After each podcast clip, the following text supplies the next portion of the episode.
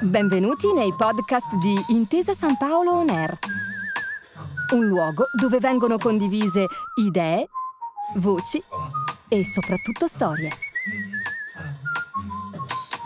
Buon ascolto.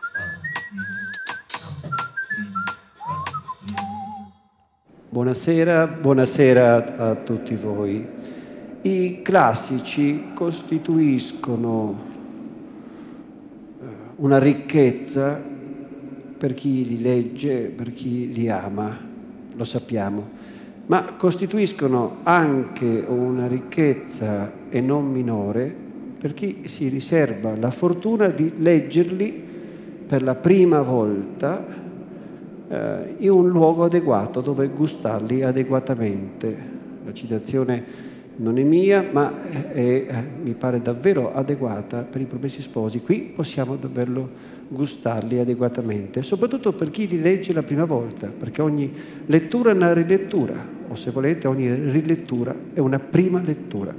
Oggi di letture ne abbiamo ben quattro, sono quattro i capitoli, 27, 28, 29 e 30 eh, sono quattro capitoli che verranno introdotti in, in uh, due momenti dal professor Frare, che ringrazio come sempre, e, ehm, e che ci permettono di viaggiare uh, tra il 1628 e il 1629 dalla biblioteca di Don Ferrante e seguire poi quello che avviene quello che avviene è che ci sorprende perché pensavamo che dopo la conversione dell'anonimato e pensavamo che dopo la liberazione di Lucia i nostri promessi non dovessero più tribolare, invece il peggio deve ancora venire anche il meglio dal punto di vista della letteratura. Insomma, affrontiamo la carestia, affrontiamo anche la guerra, affrontiamo poi anche la fuga verso i castelli l'innominato. Dunque, cominciamo la conclusione della nostra serata, poi qualche informazione sulla eh, come continua questo maggio manzoniano, perché domani per la prima volta non saremo qui eh, in, in Duomo e poi ancora qualche informazione sulla prossima settimana. Buona serata.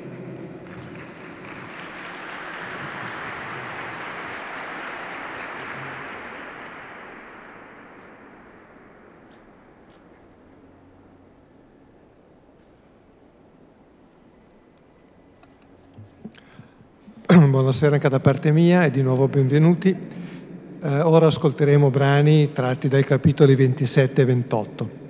Il 27 ruota intorno a due nuclei, la corrispondenza tra Agnese e Renzo e il ritratto di Don Ferrante.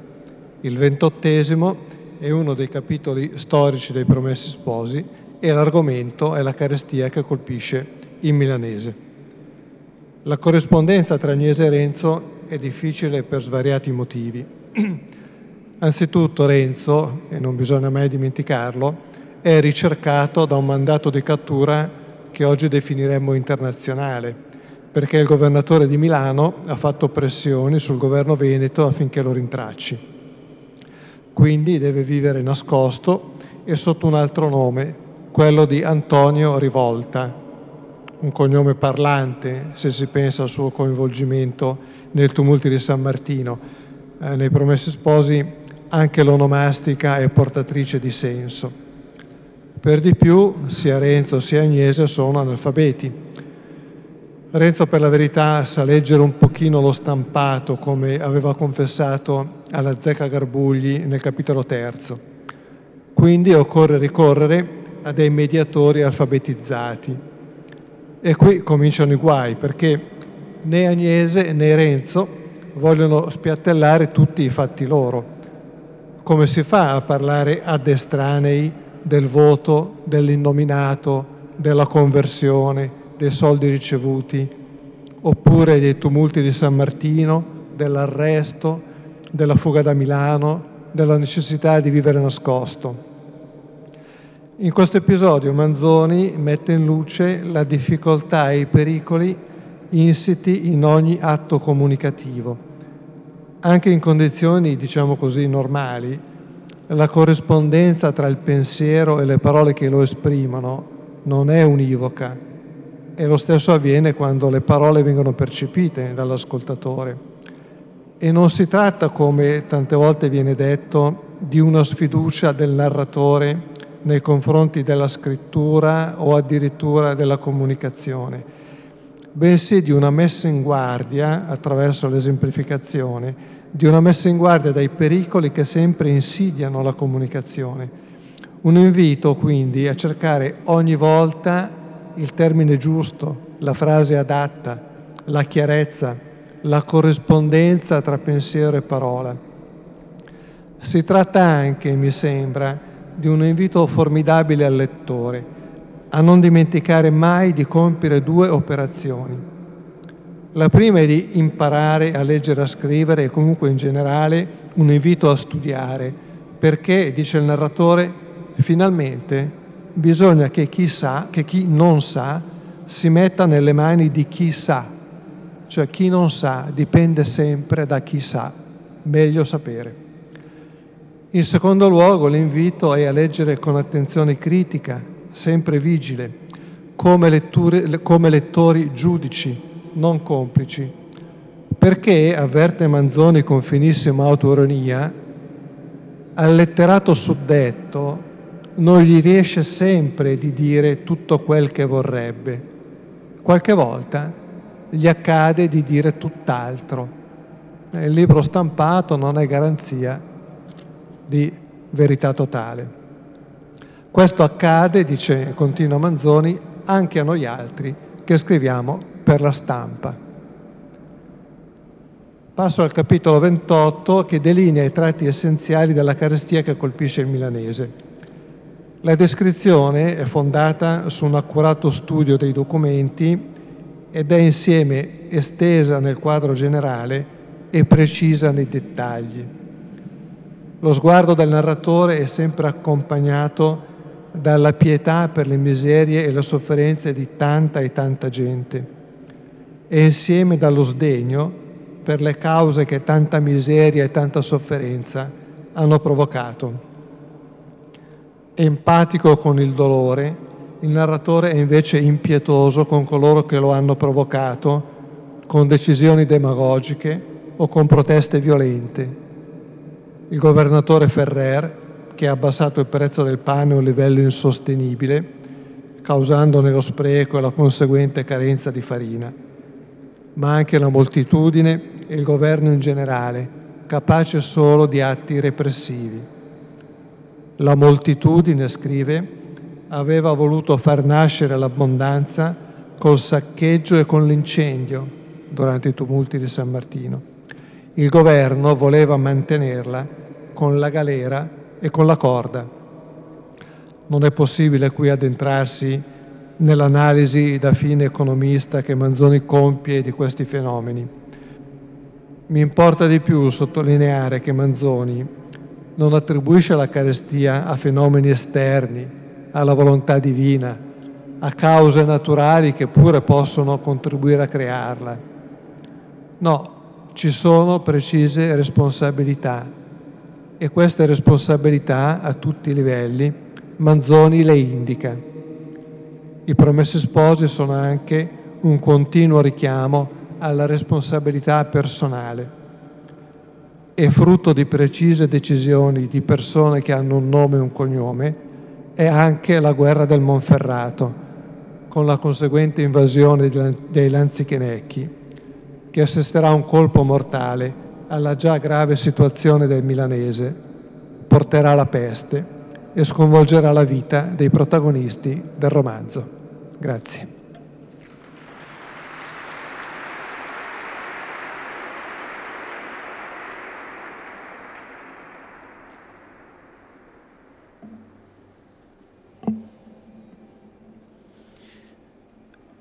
Ma Renzo, il quale da quel poco che gli s'era fatto veder per aria, doveva supporre tutt'altro che una così benigna noncuranza, stette un pezzo senz'altro pensiero, o per dir meglio, senz'altro studio che di viver nascosto. Pensate se si struggeva di mandar le sue nuove alle donne ed averle loro. Ma c'erano due grandi difficoltà. Una, che avrebbe dovuto anche lui confidarsi a un segretario, perché il poverino non sapeva scrivere e neppur leggere nel senso esteso della parola. E se interrogato di ciò, come forse vi ricorderete, dal dottor Azzecca Garbugli, aveva risposto di sì. Non fu un vanto, una sparata, come si dice, ma era la verità che lo stampato lo sapeva leggere, mettendoci il suo tempo. Lo scritto è un altro par di maniche. Era dunque costretto a mettere un terzo a parte dei suoi interessi d'un segreto così geloso. E un uomo che sapesse tenere la penna in mano e di cui uno si potesse fidare a quei tempi non si trovava così facilmente, tanto più in un paese dove non s'avesse nessuna antica conoscenza. L'altra difficoltà era ad avere anche un corriere, un uomo che andasse appunto da quelle parti, che volesse incaricarsi della lettera e darsi davvero il pensiero di recapitarla. Tutte cose, anche queste, difficili a trovarsi a un uomo solo.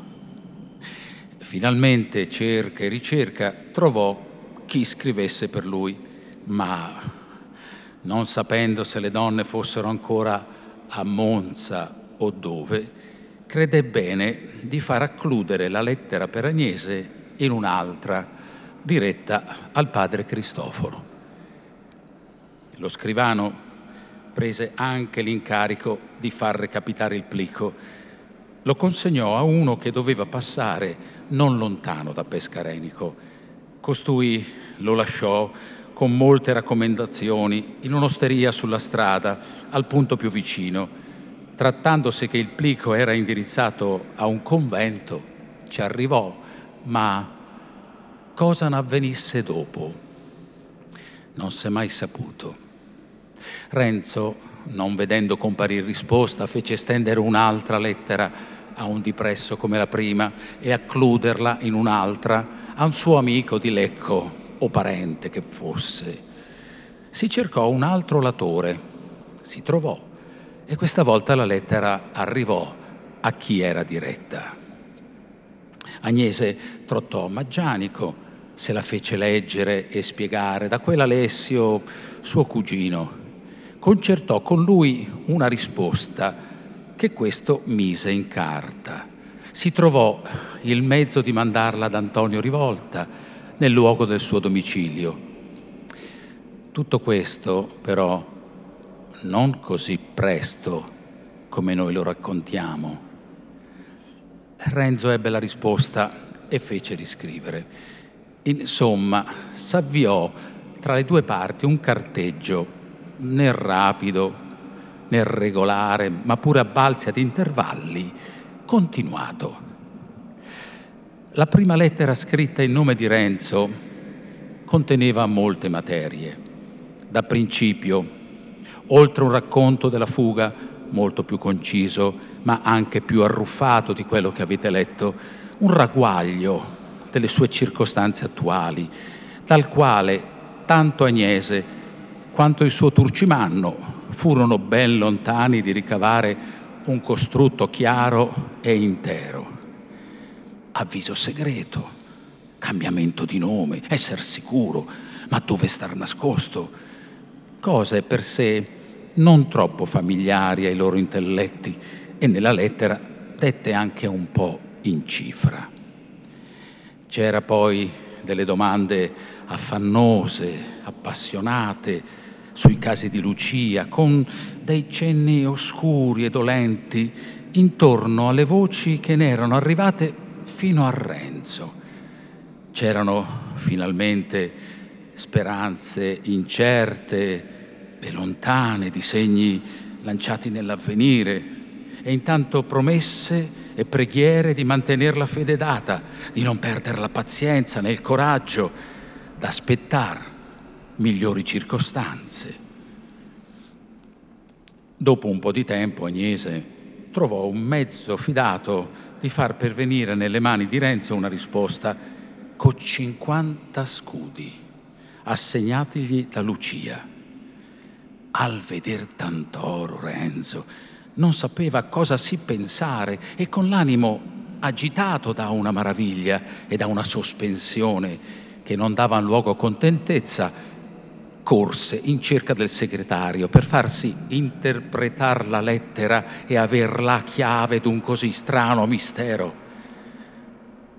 Nella lettera il segretario d'Agnese, dopo qualche lamento sulla poca chiarezza della proposta, passava a descrivere con chiarezza un di presso uguale la tremenda storia di quella persona, così diceva e qui rendeva ragione dei 50 scudi. Poi veniva a parlare del voto, ma per via di perifrasi, aggiungendo con parole più dirette e aperte il consiglio di mettere il cuore in pace e di non pensarci più.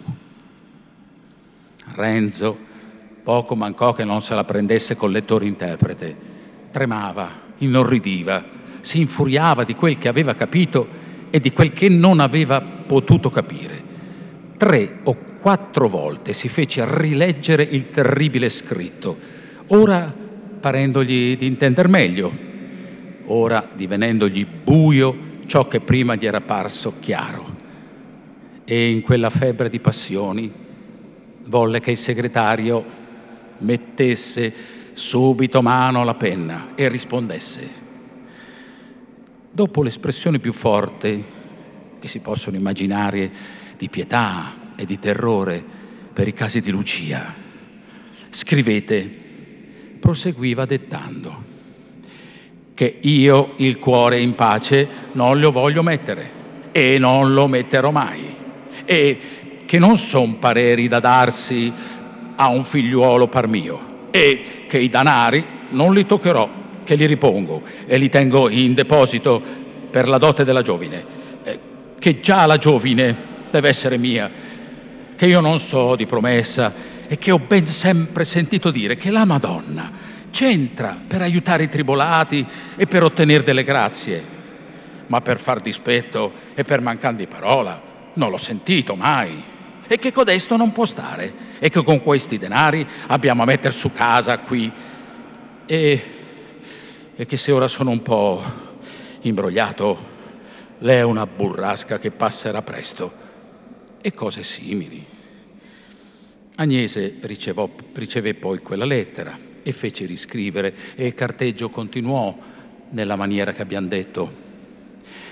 Lucia, quando la madre ebbe potuto, non so per qual mezzo farle sapere che quel tale era vivo e in salvo e avvertito, sentì un gran sollievo e non desiderava più altro se non che si dimenticasse di lei, o per dir la cosa proprio a un puntino, che pensasse a dimenticarla. Dal canto suo faceva cento volte al giorno una risoluzione simile riguardo a lui e adoperava anche ogni mezzo per mandarla ad effetto stava assiduo al lavoro, cercava di occuparsi tutta in quello, quando l'immagine di Renzo le si presentava e lei a dire o a cantare orazioni a mente, ma quell'immagine, proprio come se avesse avuto malizia, non veniva per lo più così alla scoperta, si introduceva di soppiatto dietro all'altre in modo che la mente non s'accorgesse d'averla ricevuta se non dopo qualche tempo che la c'era. Il pensiero di Lucia stava spesso con la madre, come non ci sarebbe stato, e il Renzo ideale veniva pian piano a mettersi in terzo come il reale aveva fatto tante volte. Così, con tutte le persone, in tutti i luoghi, in tutte le memorie del passato colui si veniva a ficcare. E se la poverina si lasciava andare qualche volta a fantasticare sul suo avvenire, anche lì compariva colui per dire, se non altro, io a buon conto non ci sarò Però se il non pensare a lui era impresa disperata, a pensarci meno e meno intensamente che il cuore avrebbe voluto, Lucia ci riusciva fino a un certo segno. Ci sarebbe anche riuscita meglio se fosse stata sola a volerlo. Ma c'era donna Prassede, la quale, tutta impegnata dal canto suo a levarle l'animo di colui, non aveva trovato migliore espediente che di parlargliene spesso. Ebbene, le diceva, non ci pensiamo più a colui.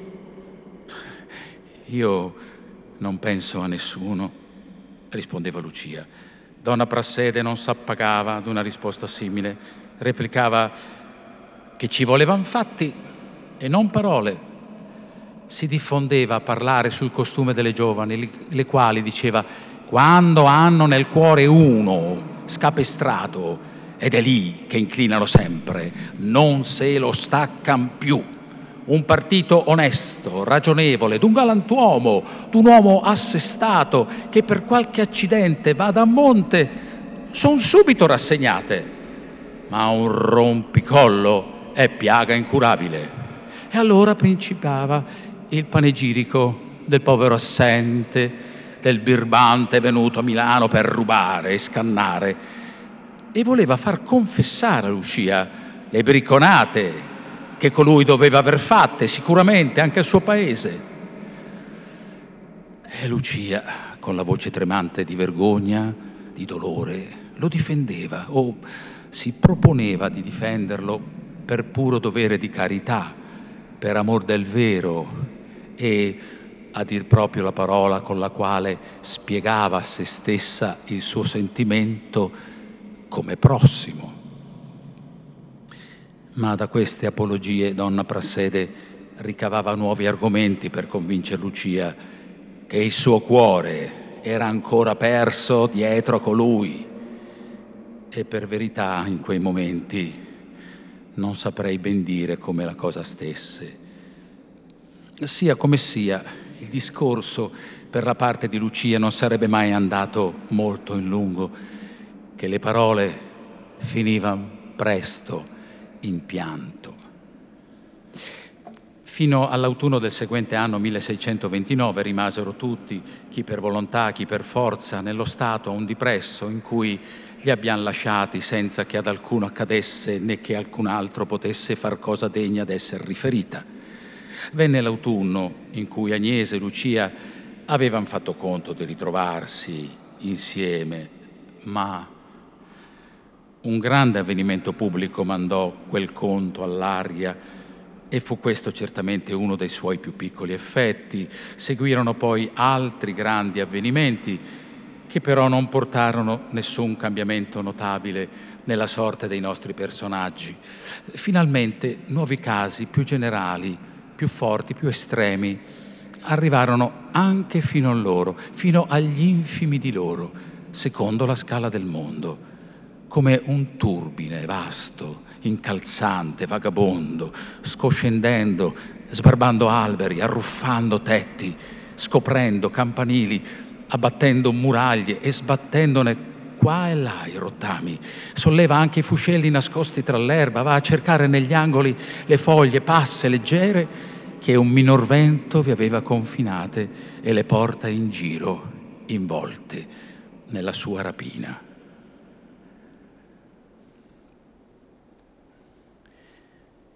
Dopo quella sedizione del giorno di San Martino del seguente, parve che l'abbondanza fosse tornata in Milano come per miracolo, ma era falsa e durò poco.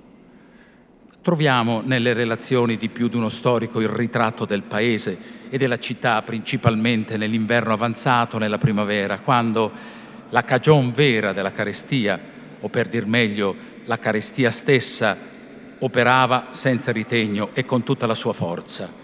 A ogni passo botteghe chiuse, le fabbriche in gran parte deserte, le strade un indicibile spettacolo, un corso incessante di miserie, un soggiorno perpetuo di patimenti.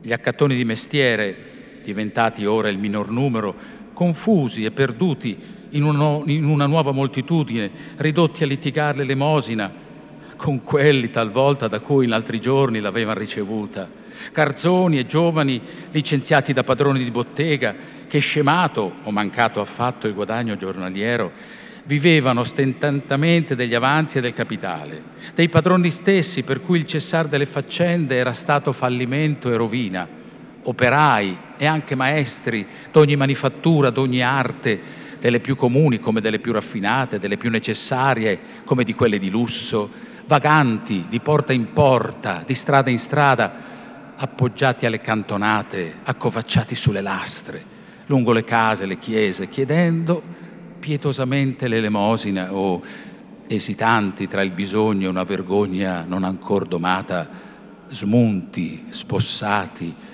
rabbrividiti dal freddo, dalla fame, nei panni logori e scarsi, ma che in molti serbavano ancora i segni di un'antica agiatezza, come nell'inerzia, nell'avvilimento compariva non so quale indizio d'abitudini operose e franche. C'erano pure, e si distinguevano i ciuffi arruffati e i cenci sfarzosi, o anche a un certo non so che nel portamento, nel gesto, a quel marchio che le consuetudini stampano sui visi, tanto più rilevato e chiaro quanto più sono strane, molti di quella genia dei bravi che, perduto per la condizione comune quel loro pane scellerato, n'andavano chiedendo per carità ma forse il più brutto e insieme il più compassionevole spettacolo erano i contadini, scompagnati a coppie, a famiglie intere, mariti, mogli con i bambini in collo, attaccati dietro le spalle, con ragazzi per la mano, con vecchi dietro. Qua e là per le strade, rasente ai muri delle case, qualche po' di paglia pesta, trita e mista di mondo ciarpume. E una tal porcheria era però un dono e uno studio della carità. Erano covili, apprestati a qualcheduno di quei meschini per posarci il capo la notte. Ogni tanto ci si vedeva anche di giorno giacere o sdraiarsi taluno a cui la stanchezza o il digiuno aveva levate le forze e tronche le gambe. Qualche volta quel tristo letto portava un cadavere, qualche volta si vedeva uno cader come un cencio all'improvviso e rimaner cadavere sul selciato. Accanto a qualcheduno di quei covili si vedeva pure chinato qualche passeggero vicino, attirato da una compassione subitanea.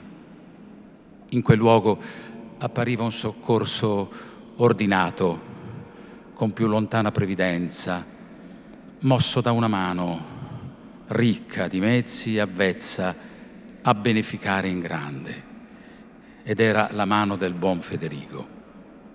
Aveva scelto sei preti, nei quali una carità viva, perseverante, fosse accompagnata e servita da una complessione robusta.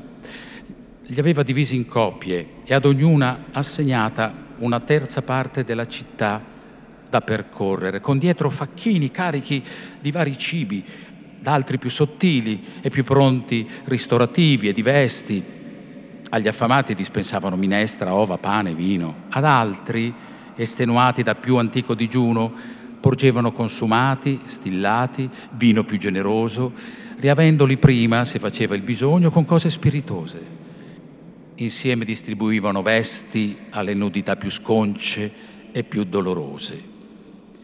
Il voto che la mortalità faceva ogni giorno in quella deplorabile moltitudine veniva ogni giorno più che riempito. Era un concorso continuo, prima dai paesi convicini, poi da tutto il contado, poi dalle città dello Stato, alla fine anche da altre. Taluno, mancandogli affatto le forze, cadeva per strada e rimaneva lì, morto. Vidi io, scrive Ripamonti, nella strada che gira le mura, il cadavere d'una donna le usciva di bocca dell'erba, mezza rosicchiata, e le labbra facevano ancora quasi un atto di sforzo rabbioso. Aveva un fagottino in spalla e attaccato con le fasce al petto un bambino che piangendo chiedeva la poppa. Ed erano sopraggiunte persone compassionevoli, le quali, raccolto il meschinello di terra, lo portavano via, adempiendo così intanto il primo uffizio materno. Così passò l'inverno, la primavera, e già da qualche tempo il Tribunale della Sanità andava rappresentando a quello della provvisione il pericolo del contagio che sovrastava la città per tanta miseria ammontata in ogni parte di essa e proponeva che gli accattoni venissero raccolti in diversi ospizi. Mentre si discute questa proposta, mentre si approva, mentre si pensa ai mezzi, ai modi, ai luoghi per mandarla ad effetto. I cadaveri crescono nelle strade ogni giorno più. A proporzione di questo cresce tutto l'altro ammasso di miserie. Nel tribunale di provvisione viene proposto, come più facile, più speditivo, un altro ripiego di radunare tutti gli accattoni sani e infermi in un solo luogo, nel lazzeretto, dove fossero mantenuti e curati a spese del pubblico.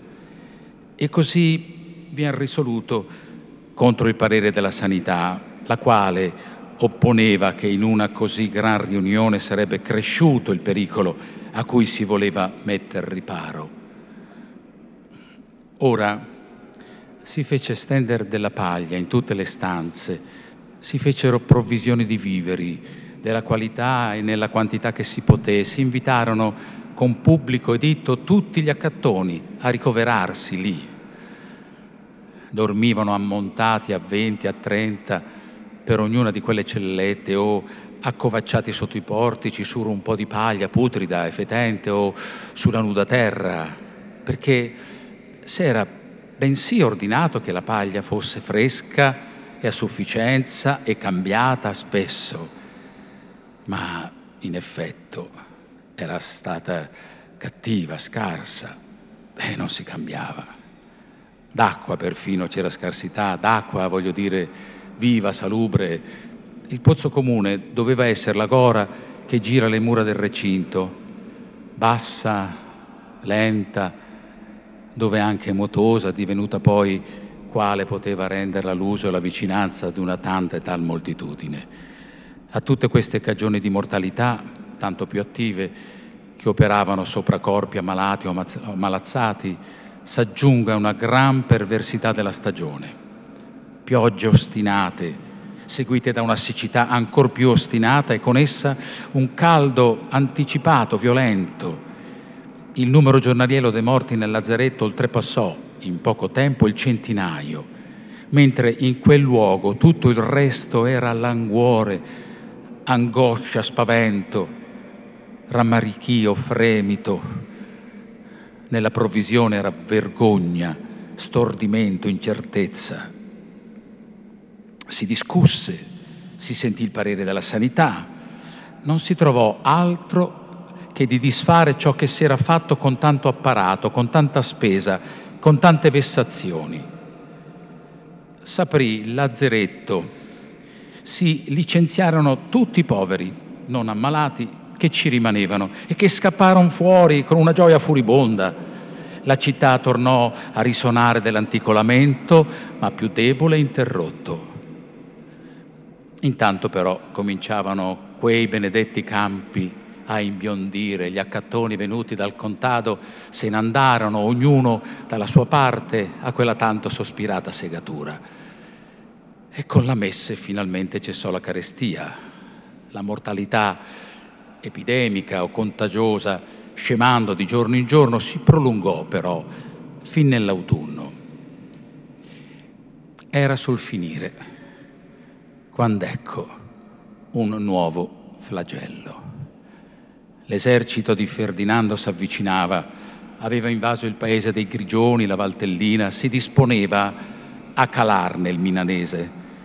oltre tutti i danni che si potevano temere da un tal passaggio, erano venuti espressi avvisi al Tribunale della Sanità che in quell'esercito covasse la peste, della quale allora nelle truppe alemanne c'era sempre qualche sprazzo.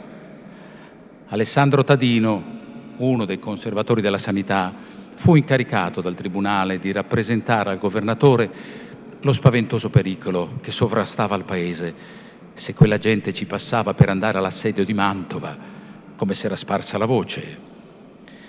Da tutti i portamenti del governatore, Don Gonzalo, pare che avesse una gran smania d'acquistarsi un posto nella storia, la quale infatti non poté non occuparsi di lui, ma come spesso le accade, non conobbe o non si curò di registrare l'atto di lui più degno di memoria. La risposta che diede Altadino in quella circostanza rispose che non sapeva cosa farci, che i motivi di interesse, di reputazione per i quali si era mosso quell'esercito pesavano più che il pericolo rappresentato che con tutto ciò si cercasse di riparare alla meglio e si sperasse nella provvidenza. Intanto l'esercito alemanno aveva ricevuto l'ordine definitivo di portarsi all'impresa di Mantova e nel mese di settembre entrò nel Ducato di Milano. Colico fu la prima terra del Ducato che invasero quei demoni. Si gettarono poi sopra Bellano, di là entrarono e si sparsero nella Valsassina, da dove sboccarono nel territorio di Lecco.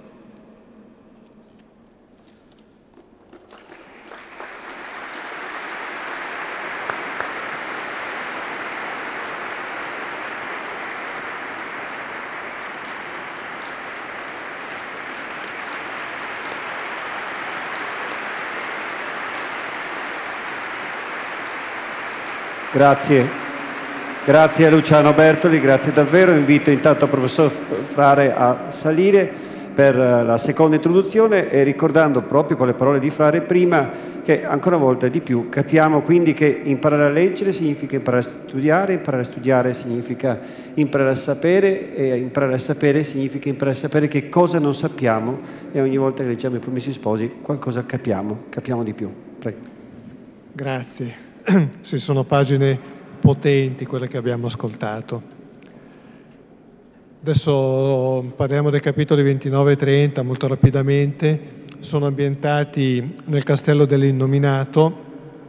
Don Abbondio Perpetuo Agnese si rifugiano lì per sfuggire all'arrivo ormai imminente delle bande ranzichenecche. Protagonisti indiscussi di questi due capitoli sono due. Don Abbondio, meglio la sua paura, l'innominato, o meglio il suo coraggio e la sua fermezza. Alla paura di Don Abbondio, che trasuda da ogni suo gesto e da ogni parola, fa da, degno, fa da degno contraltare il buon senso pratico di Perpetua, che però non è sufficiente a tranquillizzare il curato, il quale, come in tutte le altre occasioni in cui compare nel testo, è anche un uomo tristemente solo, solo perché autocentrato ad esempio, mentre Agnese e Perpetua forniscono il loro contributo alla vita comunitaria nel castello, Don Abbondio, ci avvisa il narratore, bazzicava con pochissimi. A tavola stava poco e parlava pochissimo. Non s'annoiava però, la paura gli teneva compagnia. Nel castello dell'innominato si era poco alla volta costituita, dopo la sua conversione, una società nuova, ben diversa dalla precedente. I bravi e i servitori rimasti con lui, cito, se la passavano senza fare né ricever torti, inermi e rispettati, senza fare né ricever torti. Non può non venire in mente la celebre sentenza di Adelchi, a questo mondo non resta che far torto o patirlo. Questa nuova società, costituita dall'innominato convertito nel suo castello, smentisce quella frase di Adelchi e dimostra nei fatti che è possibile sottrarsi a questa logica della violenza, della sopraffazione, far torto o patirlo. E invece nella società del castello dell'innominato si vive senza fare né ricevere torti. L'innominato rinuncia all'uso delle armi, anche quando dovrà scacciare un drappello di anzichenecchi che sta saccheggiando un paese vicino, si mette disarmato a capo di una squadra di uomini armati. Incredibile, si dirà. Eppure nel castello retto da questa nuova legge, abitato, e qui ricito il testo, da una moltitudine formata a caso, di persone varie di condizione, di costumi, di sesso, d'età, non nacque mai alcun disordine di importanza. E allora in questi capitoli ambientati nel castello dell'innominato, Manzoni ci propone anche un modello di convivenza civile e ci mette sotto gli occhi l'esempio concreto di una società che rinuncia alla violenza senza per questo rinunciare alla difesa ferma e coraggiosa del proprio diritto a vivere in pace. Grazie.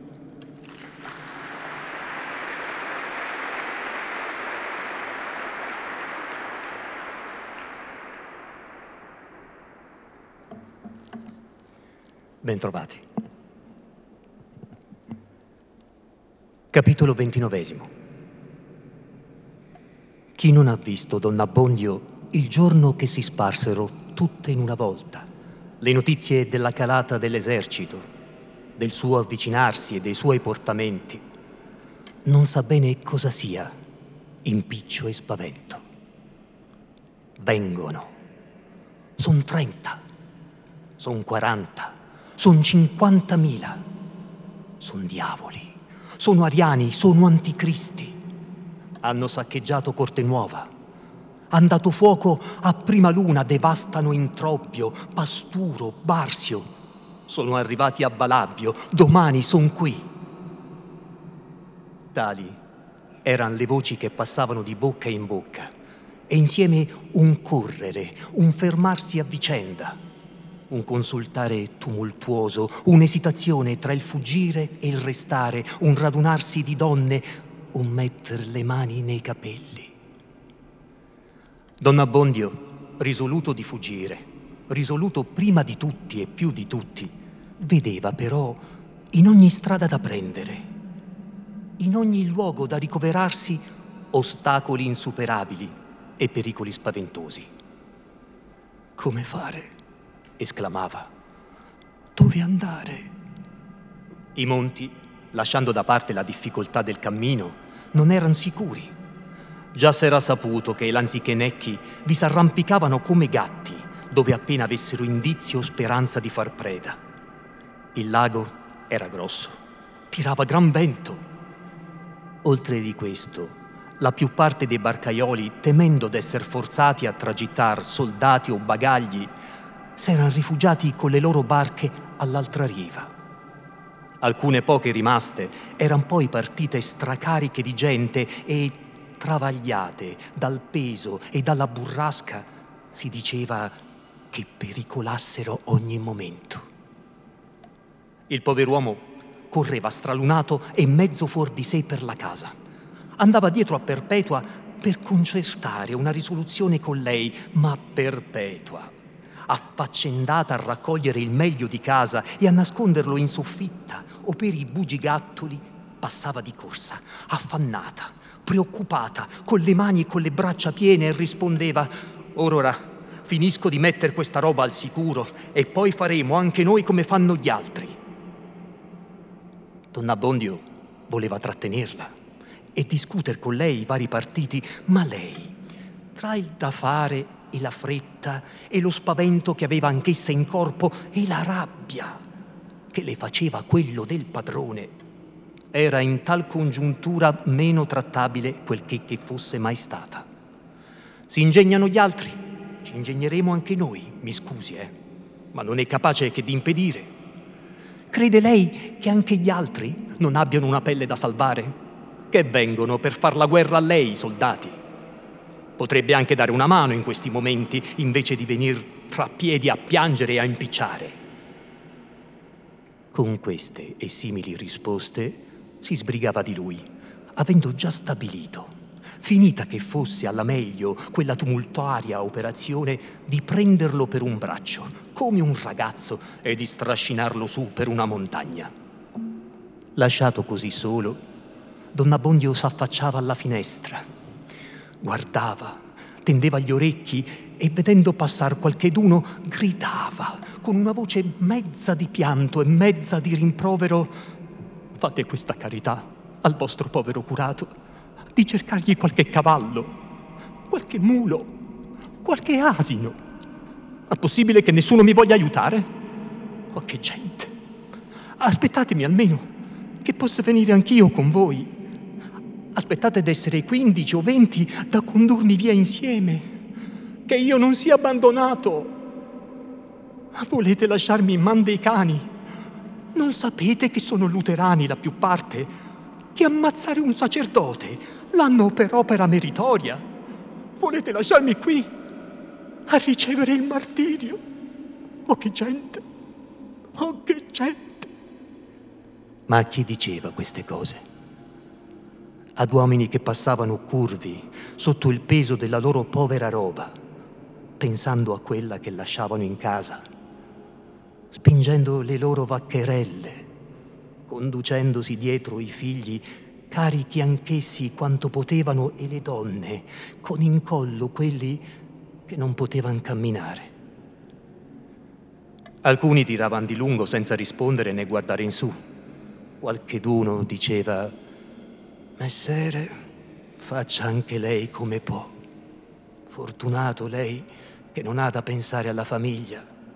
S'aiuti, s'ingegni. Oh, povero me, esclamava donna Abbondio. Oh, che gente, che cuori. Non c'è carità. Ognuno pensa a sé e a me nessuno vuol pensare. E tornava in cerca di Perpetua. Oh, appunto, gli disse questa. I danari. Via, li dia a me, che andrò a sotterrarli qui nell'orto di casa insieme alle posate. Ma, ma, ma, ma, dia qui. Tenga qualche soldo per quel che può correre e poi lasci fare a me. Donna Bondi ubbidì. Andò allo scrigno, cavò il suo tesoretto e lo consegnò a Perpetua, la quale disse: Vo a sotterrarli nell'orto a piede del fico. E andò.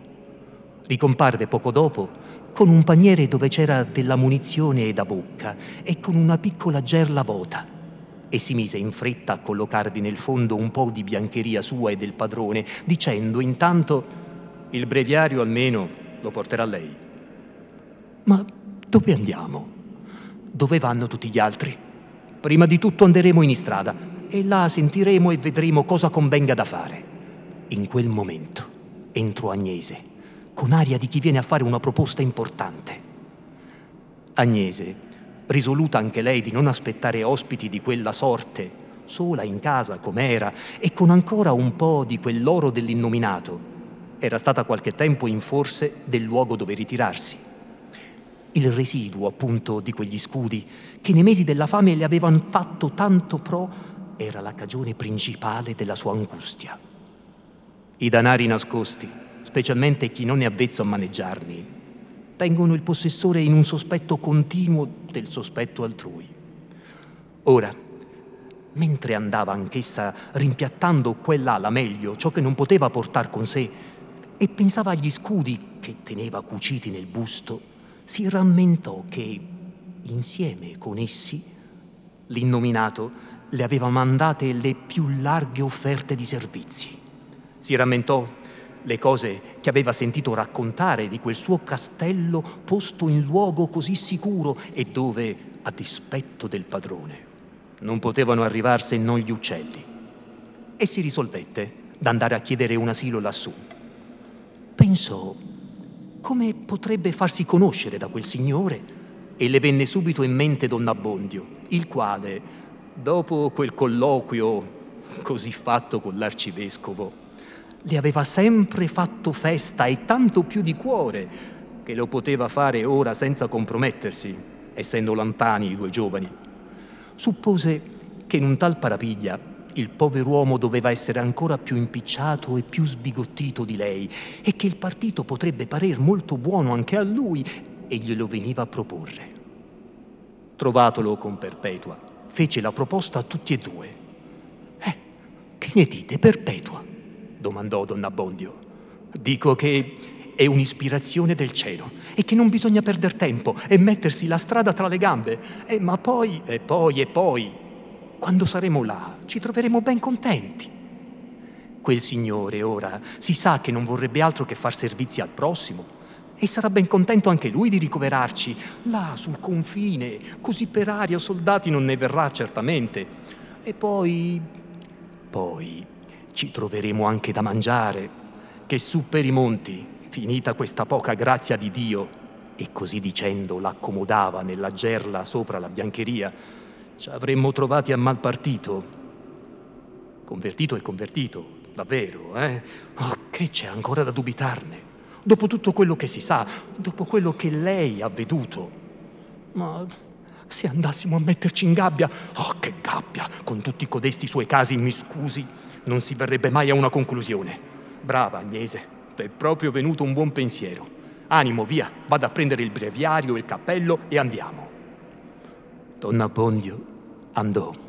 Tornò di lì a un momento col breviario sotto il braccio, col cappello in capo e col suo bordone in mano e uscirono tutti e tre per un usciolino che metteva sulla piazzetta.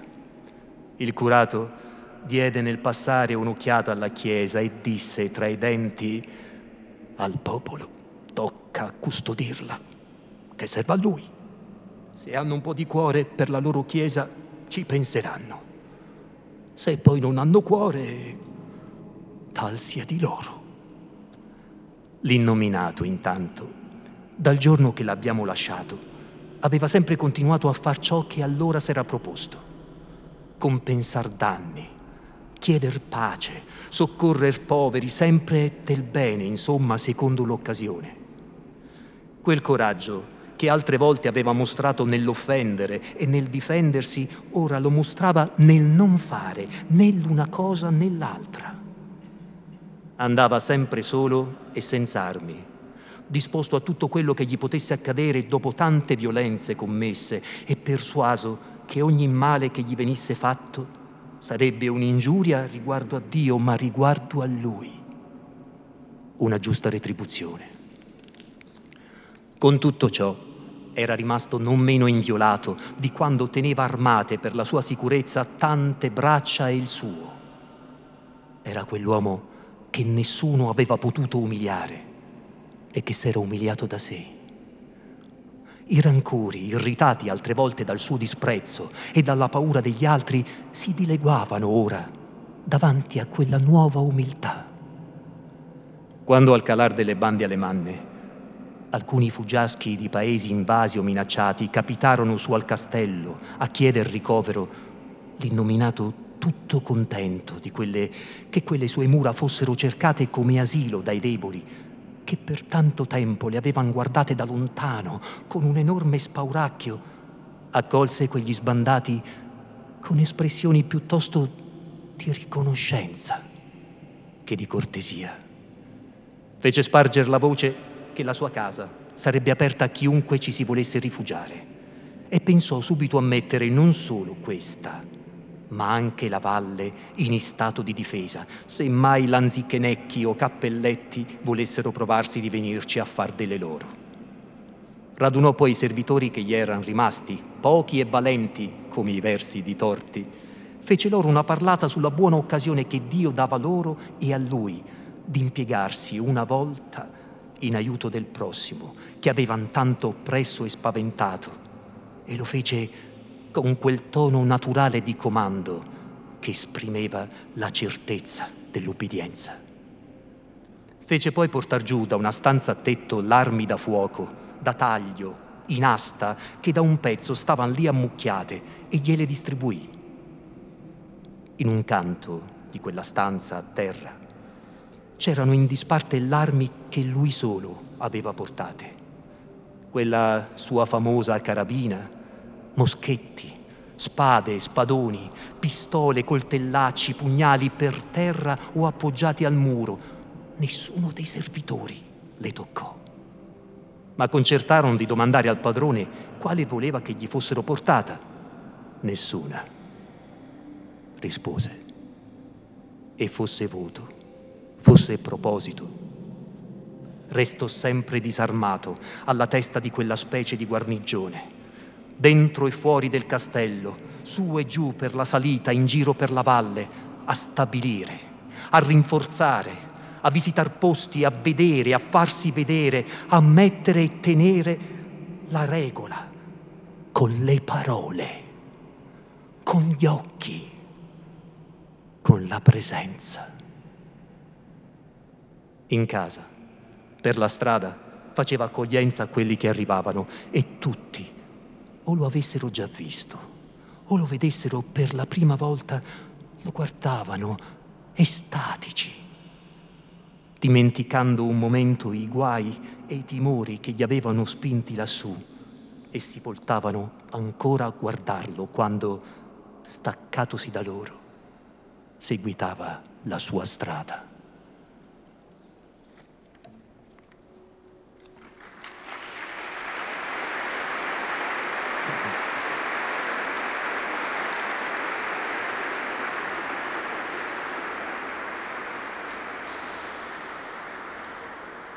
Capitolo trentesimo.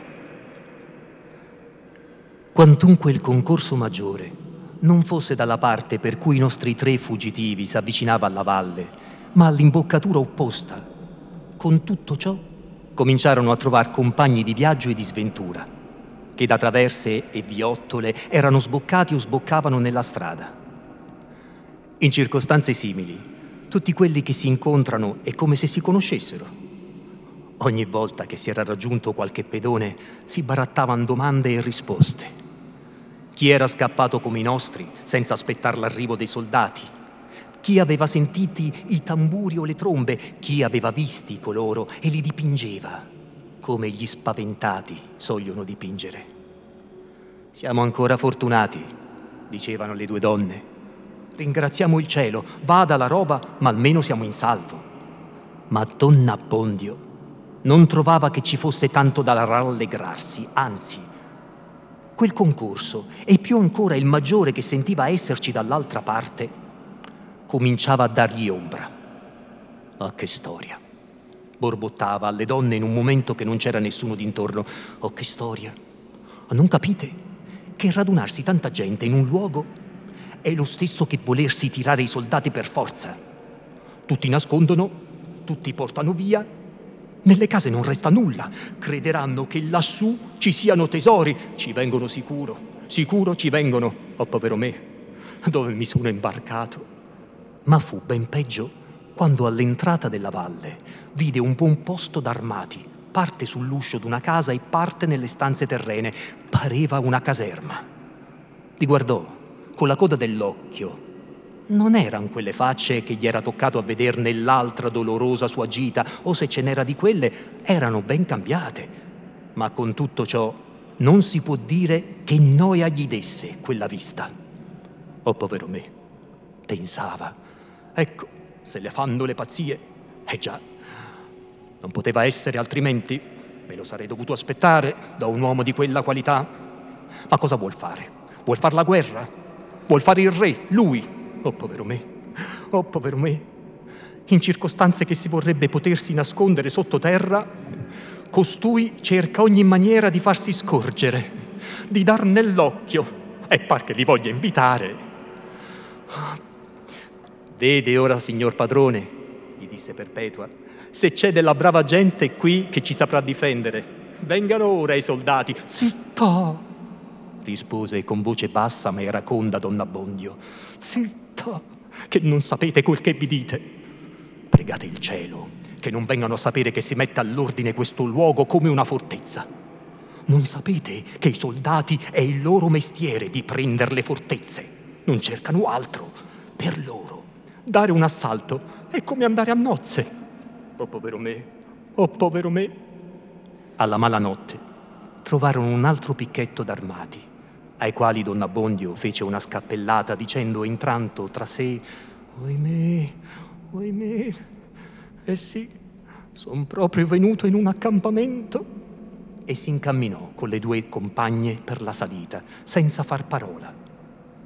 La vista di quei luoghi gli andava risvegliando nella fantasia e mescolando alle angosce presenti la rimembranza di quelle che vi aveva sofferto l'altra volta.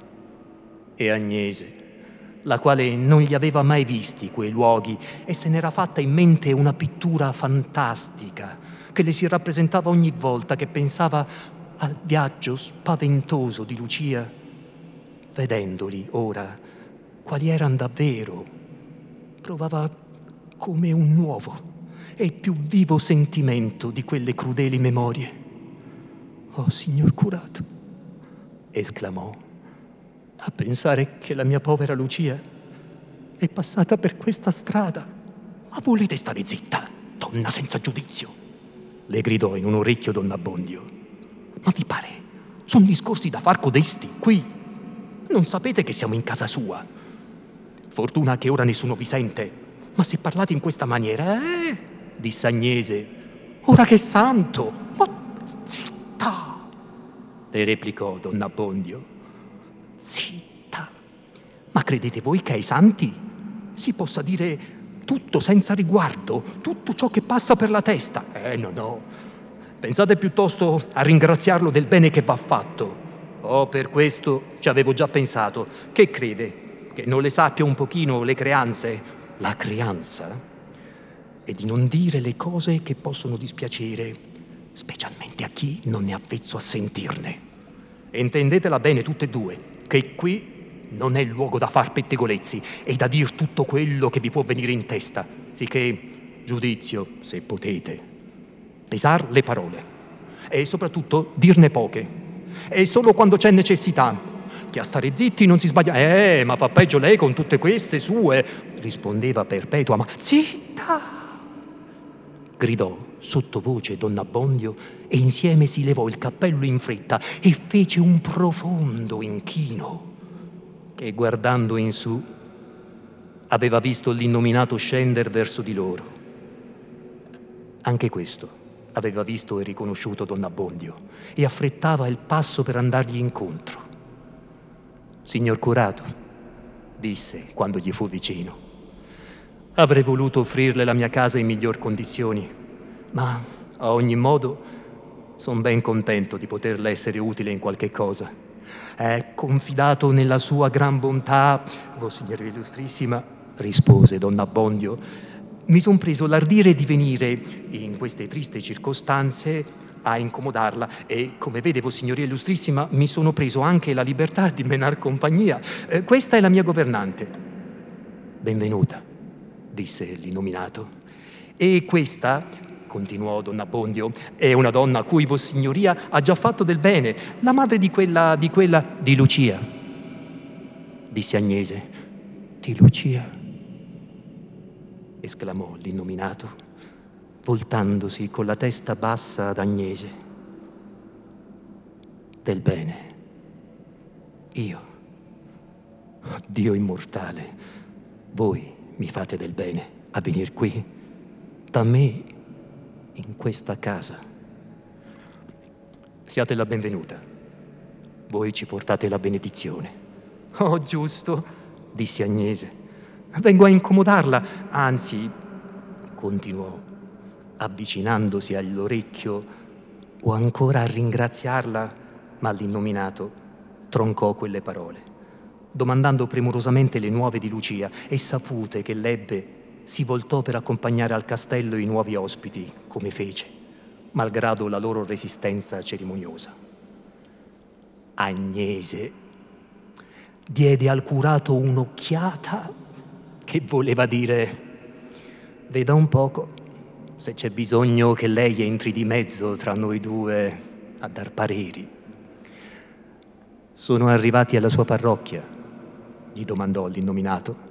No, signore, che non gli ho voluti aspettare quei diavoli, rispose Don Abbondio. Sa il cielo se avrei potuto uscir vivo dalle loro mani e venire a incomodare Vossignoria Illustrissima. Bene, si faccia coraggio. riprese l'illuminato, che ora è insicuro. Quassù non verranno. E se si volessero provare, siamo pronti a riceverli. Oh, speriamo che non vengano, disse Don Abbondio.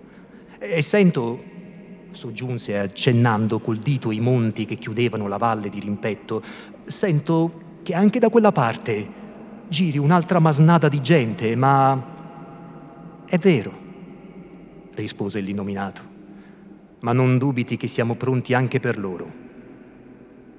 Tra due fuochi, diceva tra sé Don Abbondio, proprio tra due fuochi, dove mi sono lasciato tirare e da due pettegole, e costui par proprio che ci sguazzi dentro. Oh che gente, oh che gente c'è a questo mondo. 23 o 24 giorni stettero i nostri fuggitivi nel castello, in mezzo a un movimento continuo, in una gran compagnia che nei primi tempi andò sempre crescendo, ma senza che accadesse nulla di straordinario. Agnese e Perpetua, per non mangiare il pane a ufo, avevano voluto essere impiegate nei servizi che richiedeva una così grande ospitalità e in questo spendevano una buona parte della giornata. Il resto nel chiacchierare con certe amiche che s'erano fatte lì o col povero Don Abbondio.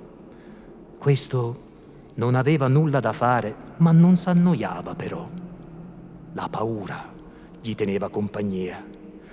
A tavola dove stava poco e parlava pochissimo, sentiva le nuove del terribile passaggio, le quali arrivavano ogni giorno e di paese in paese e di bocca in bocca, o portate lassù da qualcheduno che, da principio, aveva voluto restarsene a casa e scappava in ultimo, senza aver potuto salvar nulla e a un bisogno anche malconcio. Ogni giorno c'era qualche nuova storia di sciagura. Alcuni novellisti di professione raccoglievano diligentemente tutte le voci, abburrattavano tutte le relazioni e ne davano poi il fiore agli altri.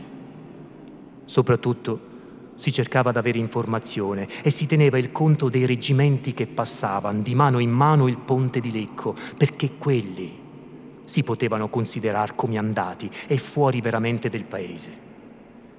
Il giorno fissato per la partenza, l'innominato fece trovare pronta alla malanotte una carrozza nella quale aveva già fatto mettere un corredo di biancheria per Agnese e tiratela in disparte le fece anche accettare un gruppetto di scudi per riparare al guasto che troverebbe in casa. Quantunque, battendo la mano sul petto, essa andasse ripetendo che ne aveva ancora lì di vecchi. Quando vedrete quella vostra buona, povera Lucia, le disse in ultimo, già son certo che prega per me, poiché gli ho fatto tanto male. Ditele adunque che la ringrazio e confido in Dio che la sua preghiera tornerà anche in tanta benedizione per lei.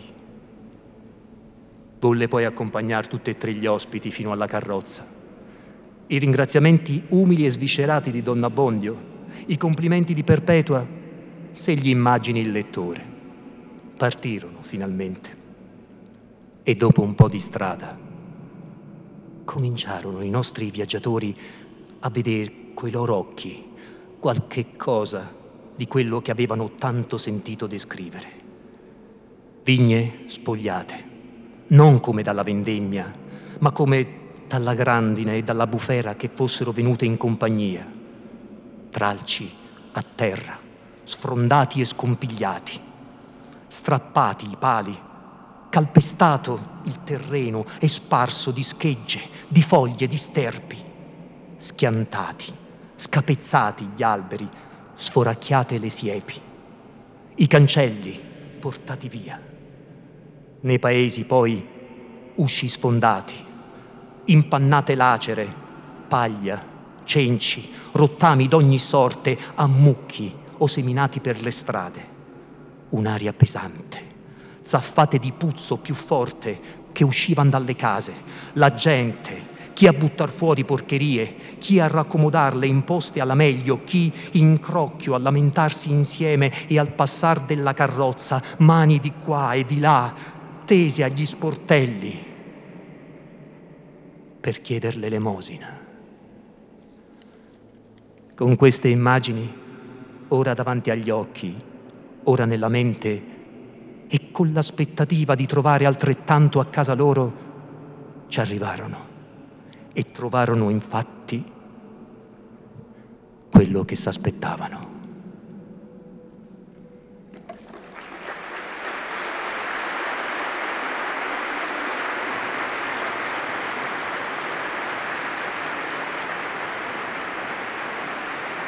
Grazie, grazie anche a Domenico Sannino, seconda delle due voci di questa serata, grazie davvero, grazie molto.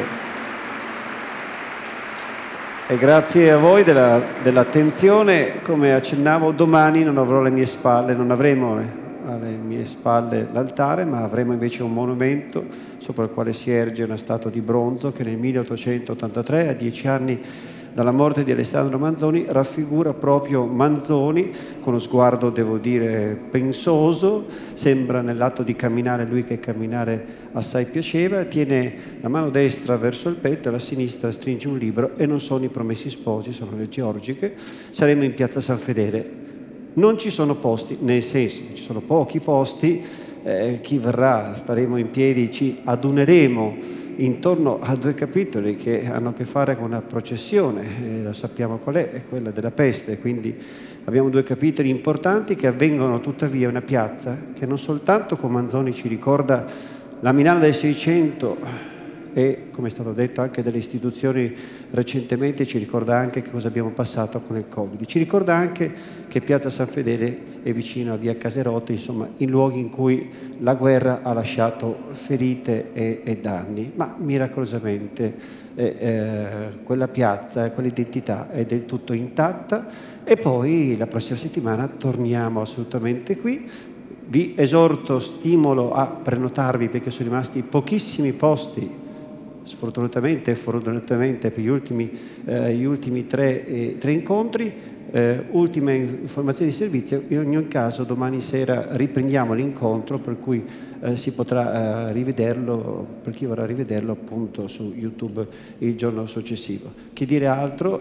continuiamo a leggere, come si diceva, abbiamo aperto con una citazione sui classici, davvero i classici sono quei libri che tanto più credi di averli letti, tanto più quando li leggi scopri invece che sono nuovi inediti, inaspettati che ci offrono, abbiamo sentito, non solo parole, ma occhi e presenze, occhi e presenze. Grazie e avanti così.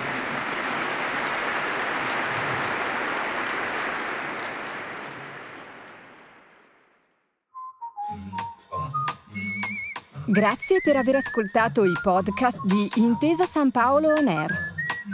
Al prossimo episodio.